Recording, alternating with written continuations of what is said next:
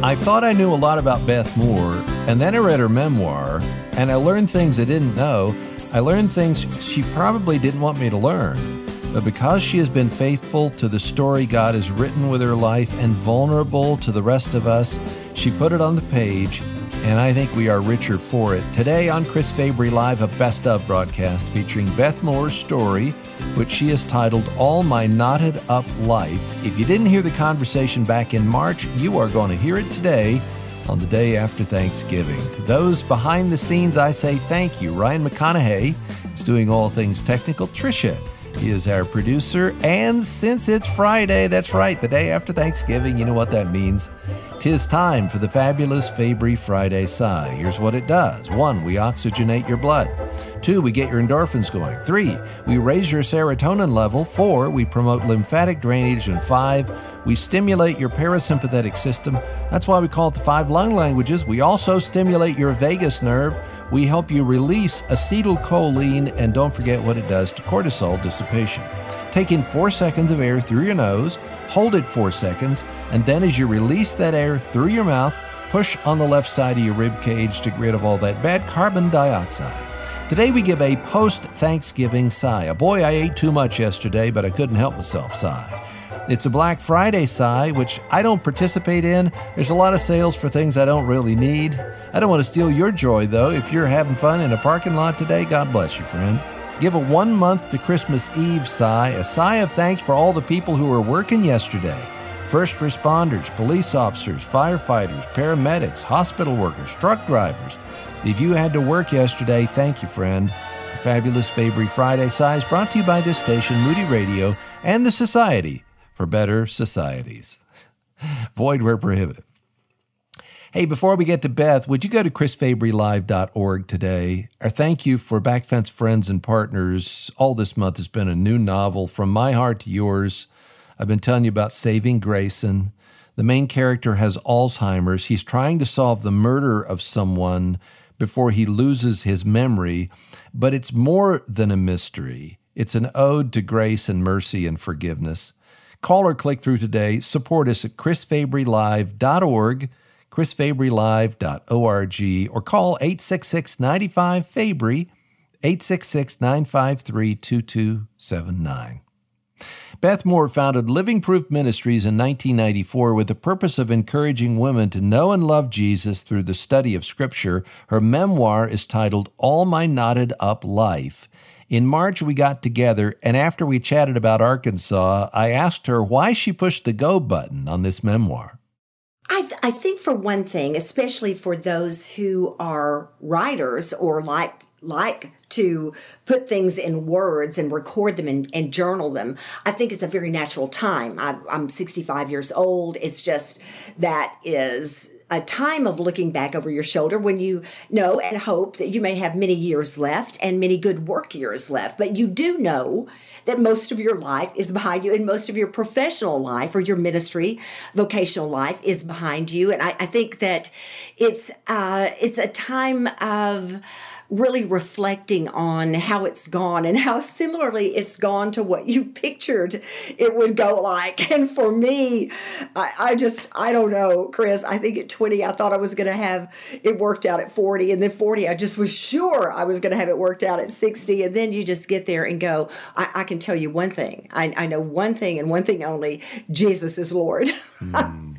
so it's just, oh my goodness. I, I and can I say, because I've been thinking, uh, getting that question, um, I, I think also that there's a part of us that wants to be known in um, a little more of who we are. And I think we are in a time, especially for anyone that has much visibility on social media, you see yourself and your family, maybe your husband, like you see them talked about as if people know them. And I think there's a part of you that wants to go, maybe it's a good time to go, this is what uh, some of it has looked like from the inside in its beauty and in some of its, you know, the, just the brutality of life. Life's hard, Chris. It really, really is. Well, I I want to in this hour. I want to. I want you to lead us where you're going. And so you you took us to Keith, and we could start with your dating and when you met and all of that. But you just alluded to the struggle, and you had to get his permission to share some of the th- and, and HIPAA laws were broken all over the place. Um, you had to get his permission to tell this. How difficult was it for him to say, "Yeah, you can say that"? Keith, from the very beginning uh, of meeting him, he had been through so much tragedy. Um, uh, he'd been in a, a, fire, a house fire as a child, uh, both he and his brother as toddlers, and his brother was badly burned and only lived six days. And so from the time we met, we were pretty uh, honest with one another about what we had been through. Not some of the, de- I didn't tell the details of what I'd been through, but he certainly was open about it. And there was already a part of us that thought, hmm, if we can help someone, and at that point, it'd just be someone across the table. Just, I think we had a lot of compassion because of what we had endured. And so there's been the thought all along what could is there a way that our story might help someone else? And certainly not not feel so alone. And the thing about these kinds of struggles yes. that i share in the book about our family and our own marriage and our own lives together these are things that are not uncommon. Uh, it's not uncommon for people to battle various um, various kinds of mental illness and or deep depression and despair uh, fear that you're not going to get out of this season with your mind uh, intact. All of these things if anybody's got any size of family at all um, at least in their extended family there's been some kind of struggle some kind of, of uh, experience with it and yet we just will not talk about it because there's still so much shame associated with it. And the last thing it is is someone's fault. So when i when i sat down with him because i was getting to the point in the writing where it was going to become our story. And so i wasn't sure how we were going to approach that. And so i just asked him flat out what how, are we going to do something real here? Or what what does this look like to you? And so we went back and forth. It was certainly he was like what what part are we talking about well what part do you want to talk about and so anyway i'm so proud of him chris I, am yes. i'm deeply hoping that he is affirmed yes. over and over again about his bravery to just say man have i have i known what it's like to have my own mind turn mm. on me Yes. So um, I'm, courage. I'm really thankful. It's, it's, yes. it's really courageous. And and when you say, "What are we going to do?" You know, you're the one writing the story. You're the, you're writing about your family. You're writing about your grandparents, mm. and you mm. know, and the, the struggles you've been through. But this really is a we book oh, not just yes. you and your your husband and and your daughters as well you tell some of the the things that you went through but your your whole family and uh,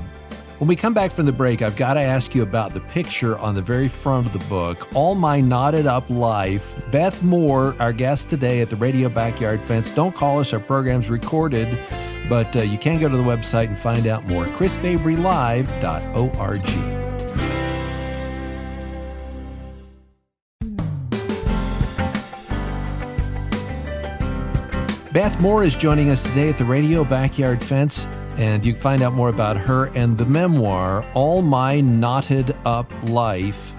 It's at chrisfabrylive.org. I mentioned the uh, the picture on the front of the book, and our mutual yes. friend Karen said, "Ask her what Keith said about that picture on the front of the book."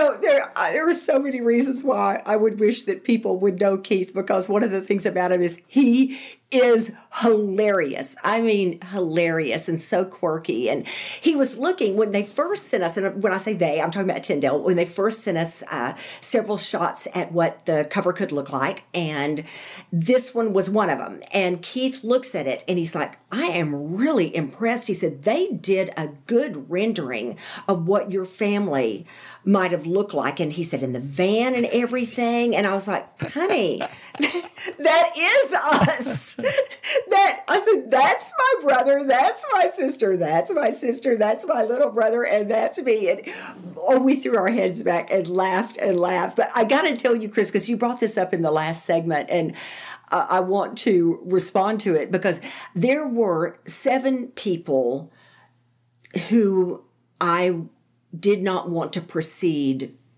mm-hmm. without getting a blessing from. I, I, felt like those seven people uh, that I needed to say to them, can you bless this? Can you live with this? And if not, what could we do where I could still tell my story and only my slice of it, not my siblings, but where I could tell my story and tell it honestly without hurting you in any way.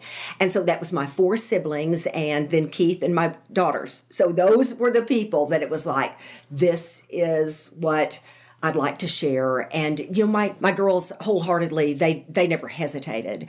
Keith didn't really either. He thought about it for a minute. We put perimeters around it, but my siblings, um, they really have a lot invested in it because, man, part of our childhood story is very yeah. harsh very harsh our dad was something else and again i only tell my my piece of it and i told them that i would do that from the very beginning but i do want to tell you chris they all wholeheartedly gave it and so I just, what one of my brothers said that made me laugh, he said, well, well, we can never set foot in our hometown anymore. But he said, beyond that, I think we'll all be fine. I don't think that's true. I think people in Arkadelphia would, will, will just love the realistic portrayal. Now, I hope so. You, uh, and I have to ask you. So you're the the little girl on the right in the pink shirt, I am. barefoot. Yes. Okay. In the yes. in the mud. Yes. Did you love not wearing shoes when you were a kid? You know, I hate to sound so stereotypical because I know what people think about people from states like you know the, the, reputation we might have from being in the hills of arkansas but i tell you we just never ever put our shoes on unless we had to. You know we lived up on a hill and it just that oh that's us. That that was certainly me. So we unfortunately i play right into that stereotype. Yes yes there is one person on the cover, though, who just passed away recently, yes. and he plays a yes. huge part in the book. When you're yes, sitting there playing the piano, his picture, you know, the drawing of him is up there on the wall. Wayne, I don't want to go any further than you want to, but he got to read the book before he unexpectedly passed away, right? Barely, Chris this is one of the oddest times of my life. And I, I told Keith, I said, once again, when I say all my knotted up life, this is a perfect example. My brother, he could start a sentence and I could finish it. We had the same taste in a lot of things. And he was just dramatic and he was very, uh, very, very interesting and, um, and, that's not so much me, but it was so much him. Is that the things that he, the way he would put things, and oh, I just was crazy about him. And we were just in touch constantly. And then uh, 23 days ago, just on his way to um, a choral group that he was in in Rome. He just dropped dead on the sidewalk, just gone. Like there was, there's just nothing like that moment that there's no, you can't turn back the clock a few minutes and go, no, undo that. Someone undo that. But I had just sent him, I'd gotten a little stack of copies of the, the actual hard copy, the, the real live, not just the advanced reader, but the real live version. And I had sent it. He had only had it a couple of days. And in fact, his wife was reading it at the time mm. she got the emergency call that he had been taken to the hospital. But this this knotted up thing of this has been an, a very exciting time because the memoir has been has been um, well received and yet, one of the worst times, I have not been in a state of grief like this since my mother passed away 25 or 6 years ago. This is the biggest loss I have had since that time. So it's not the Lord turning my mourning into dancing, as the psalmist said. It's that my mourning and my dancing are going on. Yeah. Chris, at exactly the same time. And that's exactly what I'm talking about with the title. My whole life has been like this. Like it's just like what everything's all in the big mix of it where I, I can hardly tell what's what i my insides are so wound up it's like eh, okay am i happy or sad well i'm all of them you know, it struck me when I found out about his death that, and then as I read it, it's like you, you may have written him a little differently if you had known, you know, if you wrote this a year down the road, looking back nostalgically at Wayne, but you wrote it the way you wrote it as as it experienced it. So there's a purity in that. And and as I went through it, knowing of of Wayne's passing, I thought even even more pure and and uh, unadulterated. You know that this is how you Chris. sifted his memory. I, I just I thought that was so good. That has not occurred to me a single time. And I, I am so, I will think about that often. I'm so glad you said that. I, I, I pray that that would be true, that it would have been that it wasn't just sentimentality, but yes. it was, was our, our real story. And Chris, I also, there is a picture that is in the book, but I posted it uh, several years ago at a point where women were saying, this was the age I was when something really terrible happened to me. And I there and, and, it's in the book. It's a picture of me at the piano with my brother's picture over it, and it was the picture that I used for s- talking about my my abuse. And one reason it was important to me to clarify who my abuser was is that I had said that it was within my home and I had said that it was under my own roof. So it was obvious it was a family member, but I what I did not want at my age, you know, you just don't know. You just don't know at what point are are you um, are you off this map and you're with the Lord, and so you don't have the chance to retell any or to, to explain any of your story. And I, I just wanted it to be so clear that it was that my big brother was honorable to me every day of our sibling lives. It was not my brother, it was my father. Yeah, and that's that's a really hard thing, and so I'm going to go with you right there. The the uh, the picture I'm looking at right here, and you're turned looking over your left shoulder. And yes. you've also revealed in the book that you had braces, and there's there's a lot of anxiety oh, in that. Gosh, and, yes. and I was I was trying to figure out, you know, I couldn't find a picture of you where it showed your teeth, and even in this picture, your mouth is closed over them, you know. Yes, so and and I yes. did you did you do when you smiled as a child, did you try to keep your lips closed? Oh gosh, yes. And if I did have to open, like I, I kept my mouth covered at the point that it was the worst, which was they needed to grow all the way in before they could begin to put wires around them. I had had an accident where I had fallen face first into a coffee table and it had just pushed all my baby teeth, my front baby teeth up into the roof of my mouth. And so when they came, when those teeth came in, it was just disastrous. But there was this this period of time that they had to grow all the way back out and get settled before they could put wires around them. That may not be true today, but it was true in um, in that day for sure. So oh gosh, I was so embarrassed of it.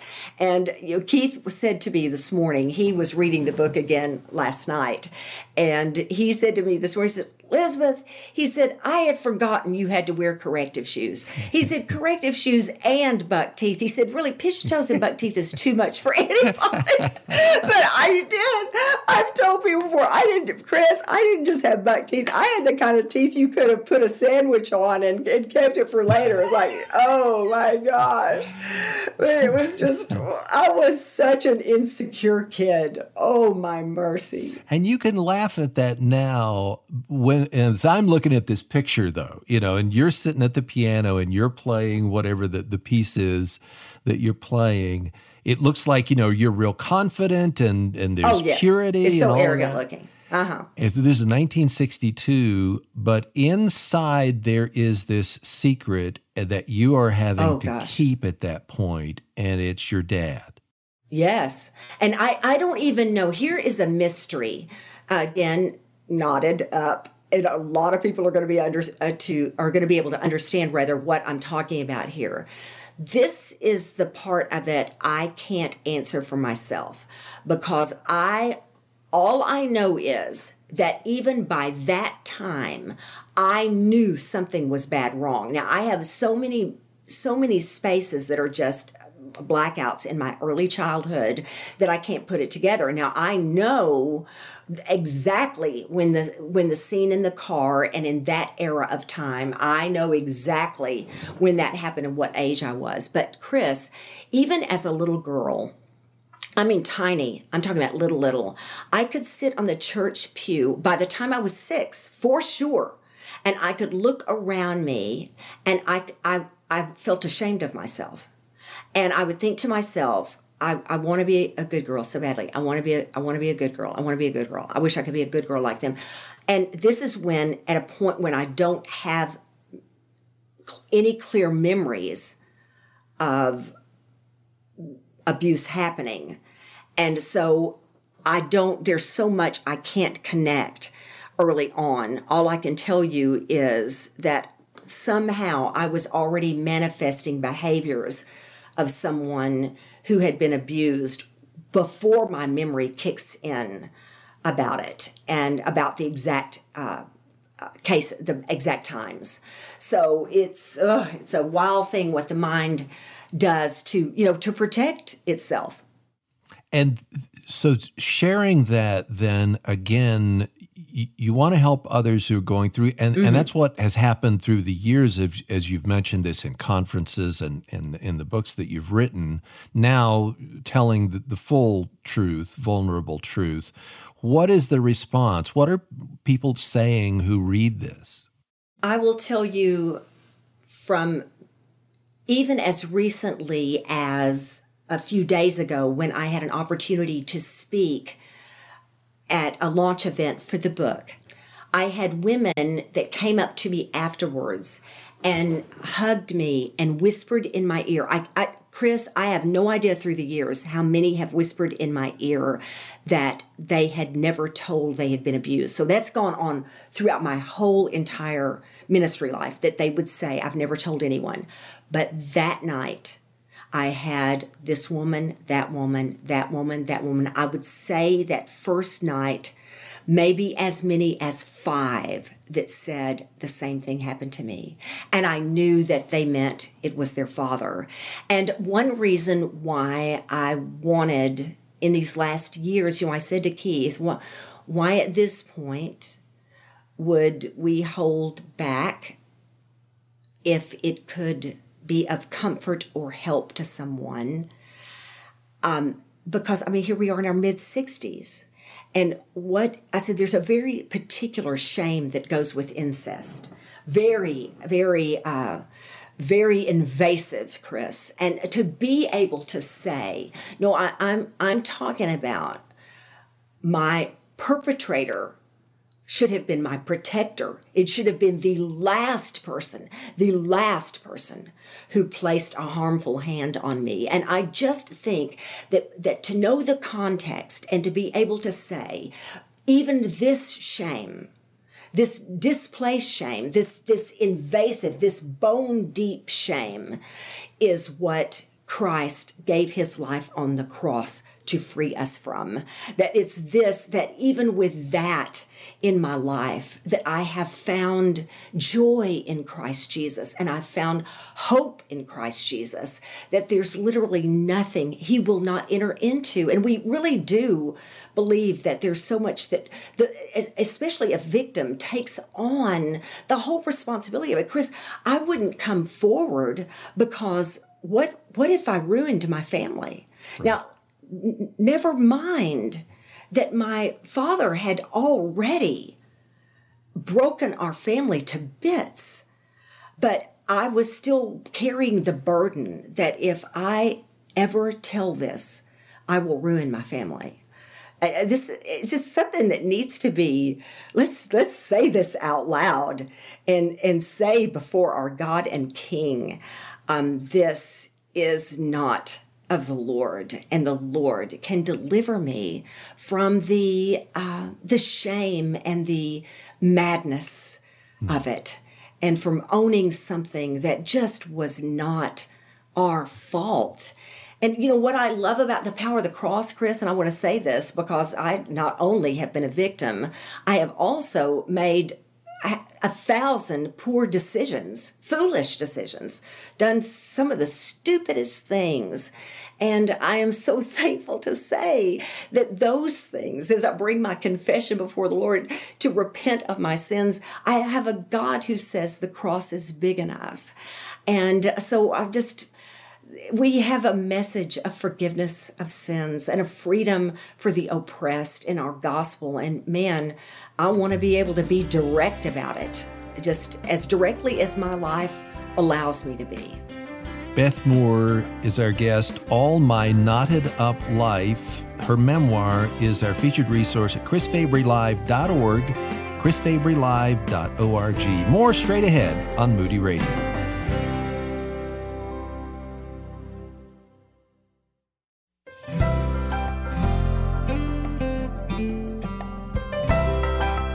Back to Beth Moore here on a best of broadcast of Chris Fabry Live. Thanks for joining us today. Would you click CareNet when you go to the website? If you've never heard of them, they are a pro abundant life, gospel infused ministry that cares for the unborn as well as the mother and father going through an unplanned pregnancy. There's a network of something like 1,200 pregnancy centers that serve hundreds of thousands of men and women every year free ultrasounds, free pregnancy tests, pregnancy decision coaching, options counseling, material support if they choose to keep the baby and raise the child themselves. Click CareNet today. I think it'll encourage you. There might be somebody who needs to know about CareNet who doesn't know, and you'll be the conduit. Go to chrisfabrylive.org and click the green CareNet button today.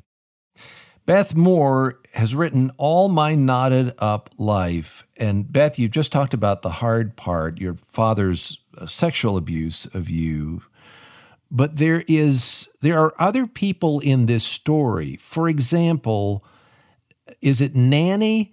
Is it is it nanny that you can tell me about? if I just say that word nanny, what comes to your mind? Oh my goodness, you talk about a handful. So, for our listeners, that was my maternal grandmother. We called her Nanny. So, just so don't have it in your mind that I was from a wealthy home and I had an actual nanny. No, no, this was my grandmother. And from the point that my parents eloped, when they came back from eloping. She literally lived with us all of our lives until she passed away when I was in the middle of high school at, at 16. She lived with us um, all of our lives. So our town, Arkadelphia, Arkansas, where I was raised, was about in the middle of these two communities that were both about oh, 40, 45 minutes to different um, sides of that small town. But they were both from literally, I, I don't, I say not just from the hills, but from the bowels of Arkansas. so my town was an actual college town. So Arkadelphia has two universities in it. So we we had our it was an uh, educators town. We had great strong churches all of those kinds of things. But my own home the the vernacular that we spoke our accents and all this was all coming you know from the rural parts. And my grandmother i don't suppose she ever had a noun and verb that actually agreed it just wasn't the way she talked. She was a mess, and not everything about her was wonderful. Of course, this was a point in Arkansas of deep, deep, uh, heinous racism, and I won't in any way um, romanticize her in every way because it just that was a very, very sinful side of her that I I couldn't have known fully at that time. But I even knew, we, and my brothers and sisters would say the same thing. We even knew that she was out of line and inconsistent with her Christian testimony. But she was in the middle of everything always. And I say in the book, and it is the truth, there was never anything she did not have an opinion about, and she always shared it. But I can tell you just one little picture, and I don't know if I I put this in there or not, but it was in the days that there, we had one line but two telephones. So one was in the hall, one was in the kitchen. My grandmother thought absolutely nothing. She thought it was her calling, her absolute business, that whoever was on the other phone, she listened in, unashamed. You, I would walk through the kitchen and I would know she is listening in on a phone call with one of my brothers or sisters and maybe their boyfriend, girlfriend, whatever, whatever, good friend, whatever, and just unashamedly. I mean, she just she'd wave at you like, "Leave me alone. I'm, you know, I'm busy here." She just was a mess. She was a mess, but such a figure in our home, such a big part of it, and I could always depend on walking in the door and that woman would be standing there with her hands on her hips, watching for me to come through the door. yes. That's the power of you telling this story because as soon as I was reading that, I thought of my own grandmother, and I would I would stay with my grandmother, and at night she would let her hair down. She kept it up in a bun, but at night she yes. let her hair down, and it went almost to her knees. It was just this yes. long, gorgeous hair, which was the same with you. But my grandmother didn't chew tobacco, and yes. so I wanted I wanted to ask you. The first question I had here on the program was to ask you what would, what brand did she chew? let, let me tell you something. Now, I'd have to ask my parents that, and they are no, well, maybe my oldest sister would know that. So I'm not going to be able to answer that. But I can tell you, you have never felt the fear when you've got for in this case it was my great grandmother that chewed tobacco and spit in oh it was your great grandmother and i okay. can't oh yes and she's the one that twirled her hair into a bun and I, I swear and declare that it's so that she didn't dangle it in that chaw. But listen, we called her great grandmother, and I also couldn't understand because a little kid doesn't know that you mean a generation older than your grandmother. So I was always like, you know, why does she get to be great? My my nanny was a great grandmother. you know, just silly things that kids think. But I hope it takes some people back. I, I've said so many times, Chris, that I hope something in my story brings some kind of blessing to their memory of their own. Yes. That my, one of the things that my good friend Travis Cottrell said, who is uh, the worship leader um, at our Living Proof Live events, he said, I relived all my childhood in a Southern Baptist church. Those same classes, those mm. same services, Wednesday night prayer meeting, Wednesday night supper, um, all of those things. And it was a precious way to grow up. I wouldn't trade it for anything. Um, there is a story about you when you're 18 years old and you go to camp and mm-hmm. you're you're just you're going to brush your teeth and yes. something happens at that sink. Yes. And the woman who who helps you unpack what happened. Tell us about mm-hmm. that. Okay, I, I, have laughed about this and said, you know, it, maybe I made it up, but I'm just going to simply tell you if I made up this scene as the moment of my calling, it seems like I could have made up a better surrounding because no, I literally am at a camp with sixth grade girls. I'm 18 years old. None of the mothers wanted to go. It was unair conditioned summer camp, missions camp. It was GAs, Girls in Action, Girls Auxiliary is what we call it way back then. So I had said, well, you know, I'll go with them. And so I had gone and we were about midway in the week. I'd gotten up early in the morning. All of them were, of course, out cold because they had been up half the night uh, doing all manner of thing to their sponsors. But that next morning, I I wish that it was a better story than this, but I literally am at the lavatory. I can still, in my mind's eye, I can smell the, the chlorinated water. I can hear the uh, shower dripping. I mean, this is as crude as it gets at a camp. It's just a bathroom and not even a good one at that. But I sense the presence of the Lord. And I mean, I, I wanted to go back and relive it a, a thousand times, Chris.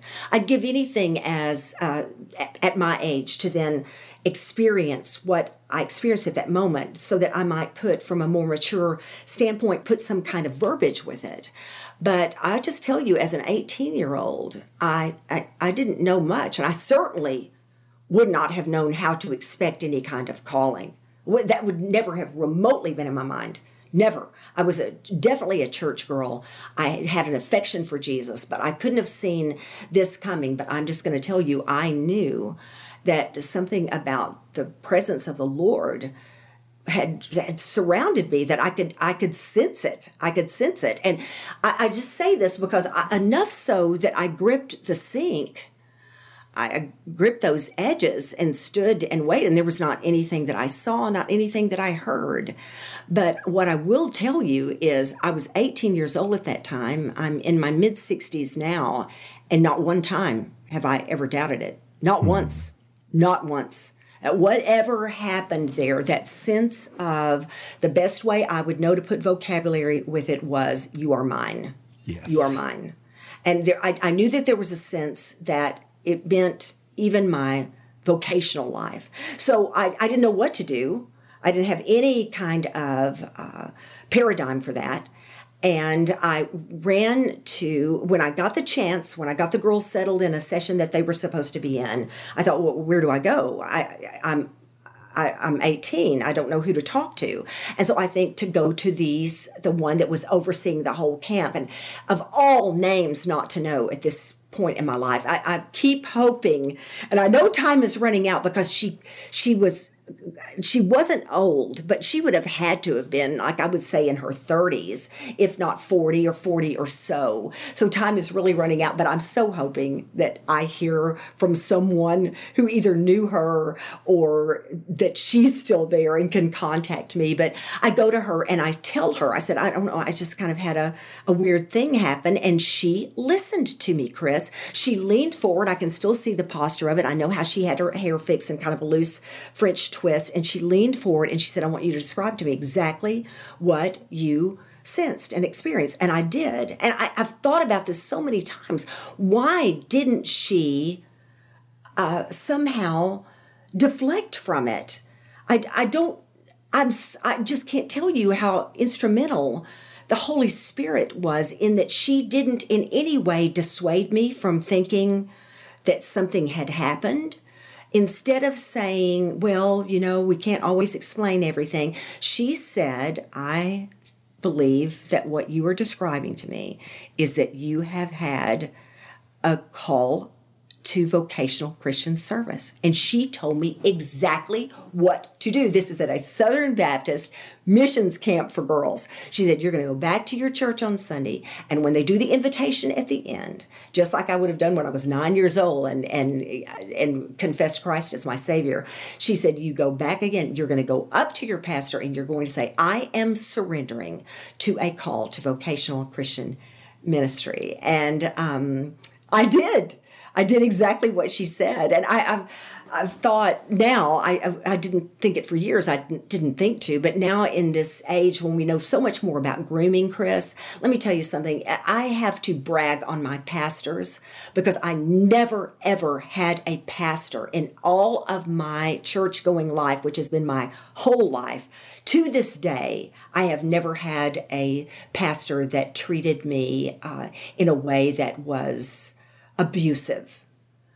I, never. I may have experienced various levels of, of sexism um, as far as that goes, uh, very patriarchal world, but I was the prime candidate for grooming and that just never did happen to me. My my abuse was in my home. My church was my safe place. And so sure enough so he says at the end of the service beth has come forward and she is giving her life to Christ for vocational ministry. And I and and so they come up at the end, they shake hands with me and they they hug me and they just stand by me. And and so my life begins uh, in this crazy ministry world, and I don't even know what it's going to look like. No idea. the, the, one of the things that I love that the Lord did in my calling that I, I cannot I cannot thank him for enough is that I sort of sensed from the Lord that it was like just you know follow me. He, he didn't call me to a position. You know, I had guy friends that were like, he's called me to preach. He's called me to preach. Well, I didn't, there was none of that. He called me to what? Not, I mean, he called me to a person. He called me to himself, and still to this day, that is my calling to follow Jesus. Where where is that? I I don't know. I'll know that in two years. I'll know where he's got me then. So it's not it's not a dramatic story, but whatever it was that happened that day, it took. It took. It took to this day.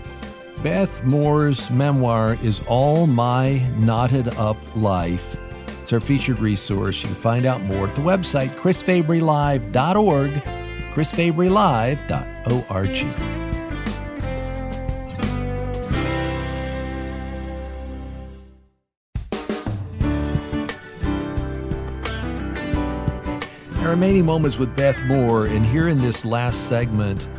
we have a lot to talk about from 2016 on. When are you going to get the political Chris? When are you going to get to the Anglicanism Chris? When are you going to get to the Southern Baptist Convention Chris? When you I want to say this.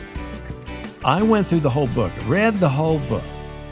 There were several places where I felt you could have lowered the boom on just about anybody, you know, that you wanted to, and you didn't.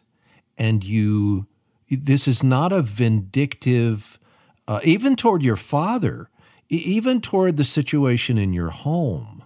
This mm. is not a uh, tell all, boy, I'm going to get them back for what they did to me. I'm so thankful. Uh, what it is, is very much what you explained a little bit before about Wayne, and, and he, that uh, on one of the interviews I saw, I think it was with CBN, you said, I'm glad that he got to see himself through my eyes. Through my eyes. That's yes. what you're talking about. So yes. in the last three minutes that we that we have here, what what ha- what's gone on from 2016 to today in your own heart and soul, and how are you doing?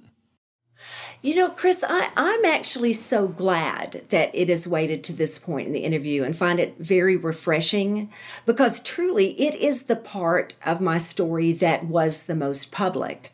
And so to me, this is the part that most people know is this what I could only compare to what felt like just because I was so so involved and loved it so much. This is something I can hardly talk about without um, without crying. Um, even to this day, I just this was a world that I loved so much and was so so to use a good Baptist word, so immersed in. I mean, just fully immersed, like my head's all the way under in those waters. This was this was my world. So it felt like an extremely public divorce. Um, I, I, I will always think to myself, well, I, I, I feel like I'll, I'll know what that was like what it's like to have something like that happen in front of in front of many people because of the brokenness of that relationship in my own life and that which I'm most identified with, uh, the world that I knew the best. So it was extremely painful, very much like a death, very, very much like a death. But I, I didn't want to do that. One of the things, Chris, I didn't want, I did not want to be vindictive. I, I did not, uh, what I told my editor when I turned those chapters into her, because it was the hardest part for me to write. Truly, there was one other, there's a dream sequence in there that just about put me out, that's early on in my life, that put me out for about a week. Like I could not pick up a pen again for a week. But in in the latter part of the book, the hardest part for me to write was this part. And so I said, I'm just going to tell you because it's too close to it. And I said, I'm just I'm going to tell you what happened, and then I want you to take out anything that sounds like you know bitter or self righteous or anything. I said, I don't want to be. I don't want any of that. I said, it's not not in my heart. I don't want it. I don't want it. And so I certainly don't want to convey it. And so she was a great help to me on making absolutely sure. And I and also I just there's just nothing. Forgive me. I, I maybe maybe I'm wrong about this, but I, I know I know this is true about the way I feel about myself. There's just I don't know. There's just nothing grosser than a memoir where you're the hero of your own story. I, I, we we don't know ourselves very well if we can get to be my age and still see ourselves as the hero of our story. I've, I made so many mistakes. I got, I got myself into a lot of trouble because I can't shut up. I don't know when to shut up. So, you know, I have to take a lot of blame. But um, I will say this I want someone to hear this. As, this is what I'd want to leave your listeners with that when you think it is all derailed and that this terrible, terrible thing has happened and you will never recover from it, you've lost your community, your whole sense of belonging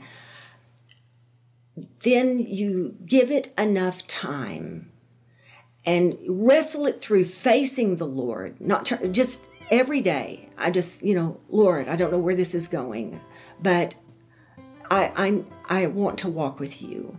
And what happens is we arrive at a place, and Chris, this is the knot. This is the knot. If you said today, Beth, would you have wanted all of it so that you could get to this place? Don't make me make those kind of decisions. What I'm just going to tell you is that I wouldn't trade what the Lord did to bring me into a community of people I never would have known. And I might have thought were just people of, yes, yes, they know the Lord, yes, they love the Lord, but maybe I might have thought it was a lot of ritual and it was a lot of liturgy did not have a lot of life to it. I, Chris, I would have been so wrong. And I just, I thank God that somehow in all of it, He got me to a place, at least for now, He wanted me to be. And it feels like in the process that the whole plan derailed. Trust your God who is sovereign you're merciful and gracious, compassionate God, and He still will get you where He wants you. Thank you for sharing your heart. We just barely scratched the surface of this rich, rich story. Beth Moore, appreciate your heart. Thanks for spending the time with us today. Oh, my great pleasure. Thank you so much for having me on, Chris. Again, if you go to the website, chrisfabrylive.org, All My Knotted Up Life by Beth Moore is our featured resource. Thanks for listening. I hope it's been encouraging. Chris Fabry Live is a production of Moody Radio, a ministry of Moody Bible Institute.